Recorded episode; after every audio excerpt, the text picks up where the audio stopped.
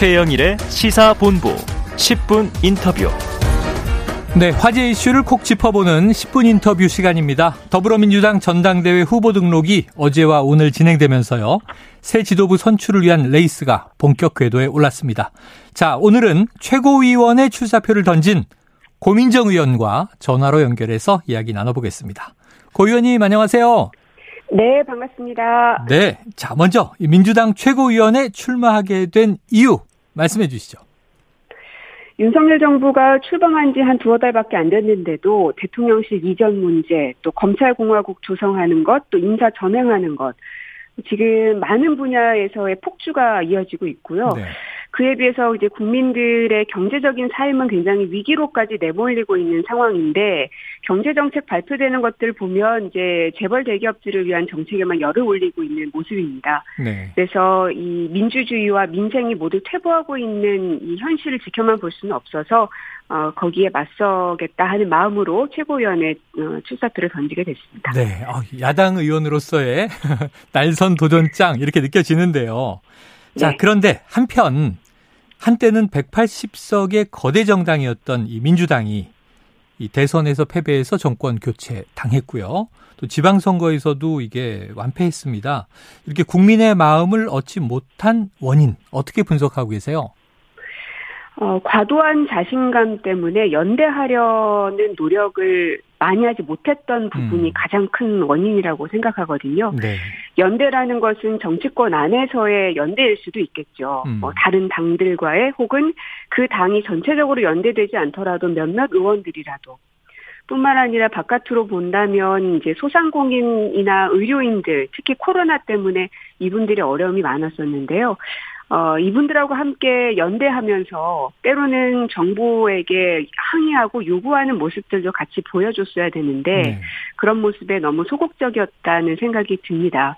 네. 그래서 앞으로는 어뭐 청소 노동자 문제라든지 발달 장애 문제라든지 이런 현장의 목소리를 생생하게 더 많이 듣고 그분들과 함께 연대해서 문제를 해결하려는 모습들을 더 많이 보여야 한다고 생각합니다. 네, 알겠습니다. 자, 과도한 자신감, 연대하지 못했다. 그래서 이제 지도부에 들어가서 당을 개혁하시겠다. 네. 이런 이제 의미신데 최고위원 출사표를 내시면서 자, 민주당은 누군가의 당이 아니라 우리의 당이며 민주당은 나만이 고칠 수 있다는 독선적 사고로는 공감을 얻을 수 없다. 이렇게 밝히시니까 네. 당내의 강성 친명 지지자들을 향한 비판이다. 이렇게 해석이 됐어요. 맞습니까? 음. 아, 그렇지는 않습니다. 네. 어, 근데 이제 민주당이 과연 누구의 당인가라는 말들이 자꾸만 나오고 있는데요. 네. 어, 저는 민주당이 문재인의 당도 아니고, 이재명의 당도 아니고, 음. 또 박지원, 이제 박지원 전 비대위원장 같은 경우도 내가 민주당을 고치겠다 이런 말씀을 네네네. 워낙 많이 하셨어서, 박지원의 당도 당연히 아니죠. 음. 사실 민주당 안에는 다양한 색깔을 갖고 있는 사람들의 연대 공간이거든요. 네네. 그래서 저희 민주당의 깃발을 보면은 다양한 뭐 보라색도 있고 하늘색도 있고 초록색도 있는 걸 볼 수가 음. 있는데 음. 조금은 다르지만 어, 하나의 방향을 가지고 함께 힘을 합쳐서 갔던 게 민주당이기 때문에 어떤 누군가의 당이 아니라 우리 모두의 당이다. 다만 우리가 같이 싸우고 혹은 넘어가야 할 산은 지금 현재 정권을 만들고 있는 이 윤석열 정부, 윤석열 대통령인 것이지 우리 안에서 이게 누구 것이냐라고 얘기하는 것은 굉장히 소모적이라는 생각에서 음. 어, 밝혔던 내용입니다. 네, 네. 특정인을 겨냥했다기보다는 민주당은 모두의 당이다. 모든 네. 색깔을 다 가지고 있다. 이런 말씀 주셨어요. 자, 그런데 이제 최고위원 지도부에 출마하신 것입니다만 이제 가장 주목받는 건 또 당 대표 선거 아니겠습니까? 네. 근데 이제 워낙 유력 주자로 꼽히는 이재명 의원이 이게 언제 출마하나 출마하다가 어제 드디어 당 대표 출마 선언을 했는데요. 네. 자, 이, 이 의원의 출마 선언문 좀 주목해서 보신 부분이 있으시다면서요. 어, 기사상으로 보면은 이기는 민주당이라는 네네. 제목이 가장 많이 언급이 됐더라고요. 맞습니다.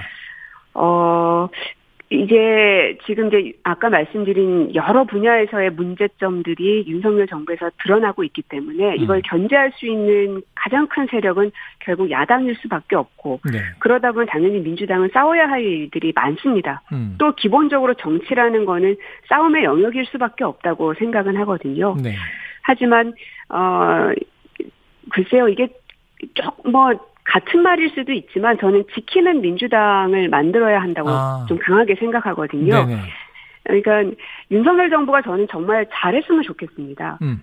어, 저희가 이겨야 할 정파이고 대통령의 그 정당이기는 하지만 그건 그거고 대한민국 전체적으로 봤을 때는 이 어려운 코로나 이후의 상황을 혹은 우크라이나 전쟁 등을 통해서 불안정해져 있는 이 외교 상황들을 현명하게 잘 넘어가야 되는데 음. 어, 그렇지 못한 대한민국의 모습을 윤석열 대통령 스스로가 지금 보여주고 있거든요. 네. 그러려면 이 모든 위기로부터 대한민국을 지키는 아하. 곳은 이 야당 민주당이 되어야 한다라고 생각하고 있고 네. 아마 후보 어, 이재명 의원님도 뭐 비슷한 생각이실 거라고 생각은 하고요. 음. 이제 다만 어 개혁의 적임자라는 것에 대해서는 뭐 저도 동의하고 많은 분들이 그렇게 여기실 거라 생각이 듭니다. 네. 네 그와 더불어서 본인 스스로에게 얽혀져 있는 여러 가지 사안들이 있기 때문에 어, 스스로 넘어야 할 산들도 많다. 거기에 대한 우려들도 많이 있기 때문에 음. 어떻게 현명하게 대처하실지는 저 또한 계속 지켜보고 있고 많은 분들도 함께 바라보고 있다고 생각합니다. 네, 네. 거의 지금 이재명 이제 의원 당 대표 후보가 되신 거죠. 네. 여기에 대해서 이제 지켜본다는 표현을 쓰셨는데 당내에서는 입장들이 너무 갈려 있어서 지금 이른바 지금 말씀하셨던 부분 수사 관련된 사법 리스크 말이죠. 이 의원이 대표가 될 경우에 민주당 전체가 이재명 사법 리스크에 휩싸일 수 있다. 이런 이제 이 반명, 비명계 네. 의원들의 네. 얘기가 있고 또 친명계 의원들은 이걸 왜 자꾸 사법 리스크라고 하느냐. 정치 탄압이지. 또 이렇게 반론을 펴고 음. 있어요. 음. 어떤 네. 입장이십니까? 어, 그게 사법 탄압이든 사법 리스크든 이름을 뭐라고 명명하든지 간에 음. 그것 하나만으로 민주당 전체가 어, 휩쓸리고 막 물에 떠나려 가듯이 그러지는 않아야 한다고 생각합니다. 네네네. 그렇기 때문에 전당대회라는 게 당대표 한 사람을 뽑는 게 아니라 여러 사람의 최고위원을 뽑아서 하나의 어떤 협의체를 만드는 것이잖아요. 네.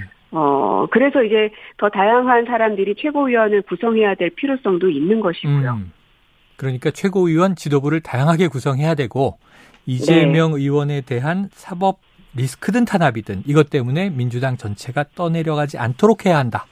네. 또 조금 전에는 이제 이대, 이재명 후보가 개혁의 적임자인 것은 맞지만 넘어야 할 산이 많은 것도 사실이다. 지켜봐야 한다. 자, 네. 그러면 지금 어대명, 어대명 이런 얘기가 나와요. 전당대회 예. 하면 어차피 이제 대표는 이재명 아니냐 이런 관측은 어떻게 보세요?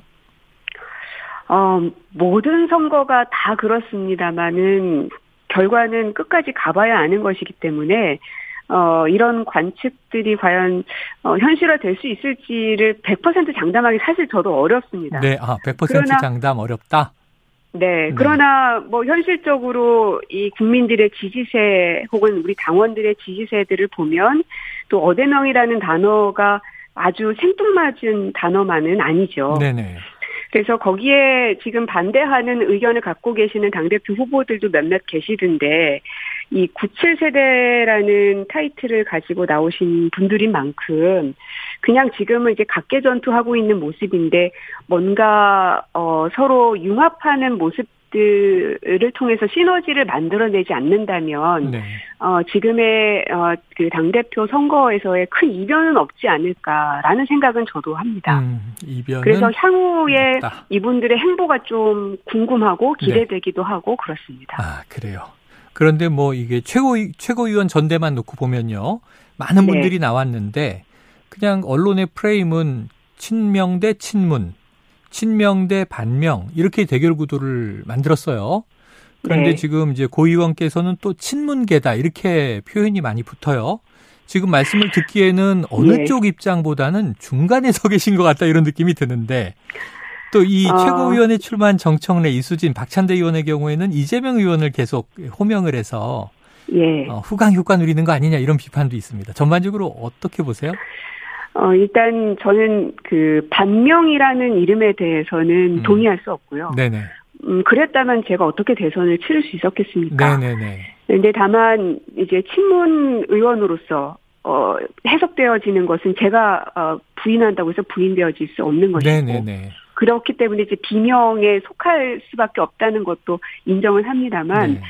어, 이게 완전히 다른 생각들을 가진 의원들은 아니거든요. 음. 그래서, 어, 누군가의 그, 그, 이름을 계속 거명하고 이런 것보다는 자신의 컨텐츠를 가지고 당원들에게 어필하는 것이 당연히 중요할 테지만 제가 보기에도 다른 최고위원 후보들도 다들 그렇게 하고 계시는데 이상하게 언론의 기사들은 어, 이재명 의원님을 언급한 것들만 자꾸 확대 재생산 되다 보니까 마치 그분들이 그것만 얘기하는 것처럼 어. 보도되는 것은 저는 글쎄 그분들도 좀 억울하실 거라는 아. 생각도 좀 들거든요. 네. 그래서 지금의 이 전당대회는 이재명 의원님을 둘러싼 대회가 아닙니다. 음. 민주당이 윤석열을 어떻게 견제할 것인지를 어, 구성하는 대회라는 점, 네. 우리가 어, 이 그 초점을 맞춰야 되고 온 집중을 해야 될 사람은 바로 윤석열이라는 점을 잊지 않았으면 좋겠다 하는 네. 말씀을 드리고 싶고 아마 지금 이제 어, 앵커님께서 말씀하신 이제 저에 대한 이쪽도 아닌 것 같고 저쪽도 아닌 것 네, 같고 네네. 이런 스탠스가 지난 대선 경선 때부터 아. 제가 이재명 후보님, 이낙연 후보님 어느 쪽에도 서지 않다 보니까 네네네. 그랬던 것 같아요. 음. 근데 이제 그때 마음이나 지금이나 이제 변함없는 것은 제가 이제 문재인 정부의 구성원으로서 국회까지 들어와 있기 때문에 네네. 친문이라고 하는 거는 저희 민주당 전체가 친문이죠. 전체가 아하. 친무이고 예. 친디제이고 음. 어떻게 거기에서 벗어날 수 있겠습니까? 이제 다만 향후 이 이 그 어떤 정권을 만들어갈 사람을 굳이 고르라고 한다면 누구를 고를 것인가에 대해서는 판단하기가 너무 어려웠고 음. 그래서 최종 후보가 되시는 분에게는 당연히 200% 힘을 쏟겠다라고 말씀을 드려왔던 것이 지금까지도 계속 이어지는 네. 것이어서요. 여전히 어 내가 왜 최고위원을 나왔나 그리고 민주당이 어느 방향으로 가야 될 것인가를 묻는다면 반윤을 향해서 우리는 똘똘 뭉쳐야 한다라는 말씀 계속 드리고 싶습니다. 알겠습니다. 반윤이다. 그래서 네. 이 현재 벌어지고 있는 현안 좀 여쭤보려고요. 예, 자, 예. 주말 사이에 대통령실 사적 채용 논란이 불거졌어요. 이 윤 대통령과 권성동 국민의힘 원내대표의 지인 아들인 우모 씨가 대통령실의 구급행정요원으로 채용됐다. 자, 이 논란의 핵심 어떻게 보십니까? 어, 일단 본인이 꽂은 건 인정한다라는 이제 내용이었고, 네. 어, 문제는 이해충돌 부분일 것 같아요. 네. 어, 그러니까 본인 지역 선관위에 계신 분의 자녀이셨기 때문에 음. 정치인한테 선관위라는 기관은 굉장히 범접하기 참 어려운 곳입니다. 네. 왜냐하면 선거법 위반 행위, 뭐 정치자금 지출 이런 모든 것들을 감사하는 곳이 선관위이기 때문에 어 굉장히 눈치를 봐야 하는 게 당연하기도 하고요. 음. 어, 그리고 되게 무서운 존재이기도 하고요. 어, 그런데 이제 그 지역 선관위와 관련된 누군가가 본인이 이 자리를 봐준 것이기 때문에 이해충돌 부분에 있어서 뭔가 문제가 되지 않을까. 그래서 그 부분을 좀 명확하게 들여다볼 필요는 있을 것 같습니다. 네, 알겠습니다. 이해충돌 문제를 명확히 들여다봐야 한다. 여러 가지 의혹과 논란이 있으니까 한번 지켜보도록 하죠. 아유, 여쭤볼 게 참 많은데 지난 정부에 계셔서 탈북어민 강제 북송 문제도 여쭤보고 해야 되는데 시간이 네. 다 돼서 다음에 한번 스튜디오에 모실게요. 아이고 너무 시간이 짧네요. 네, 그렇죠. 아쉬우시죠? 네, 아쉽습니다. 다음에 다시 불러주시면 네. 또 말씀 나누도록 네, 하죠. 청하도록 하겠습니다. 오늘 말씀 고맙습니다. 네, 고맙습니다. 예, 지금까지 더불어민주당 고민정 의원과 이야기 나눴습니다.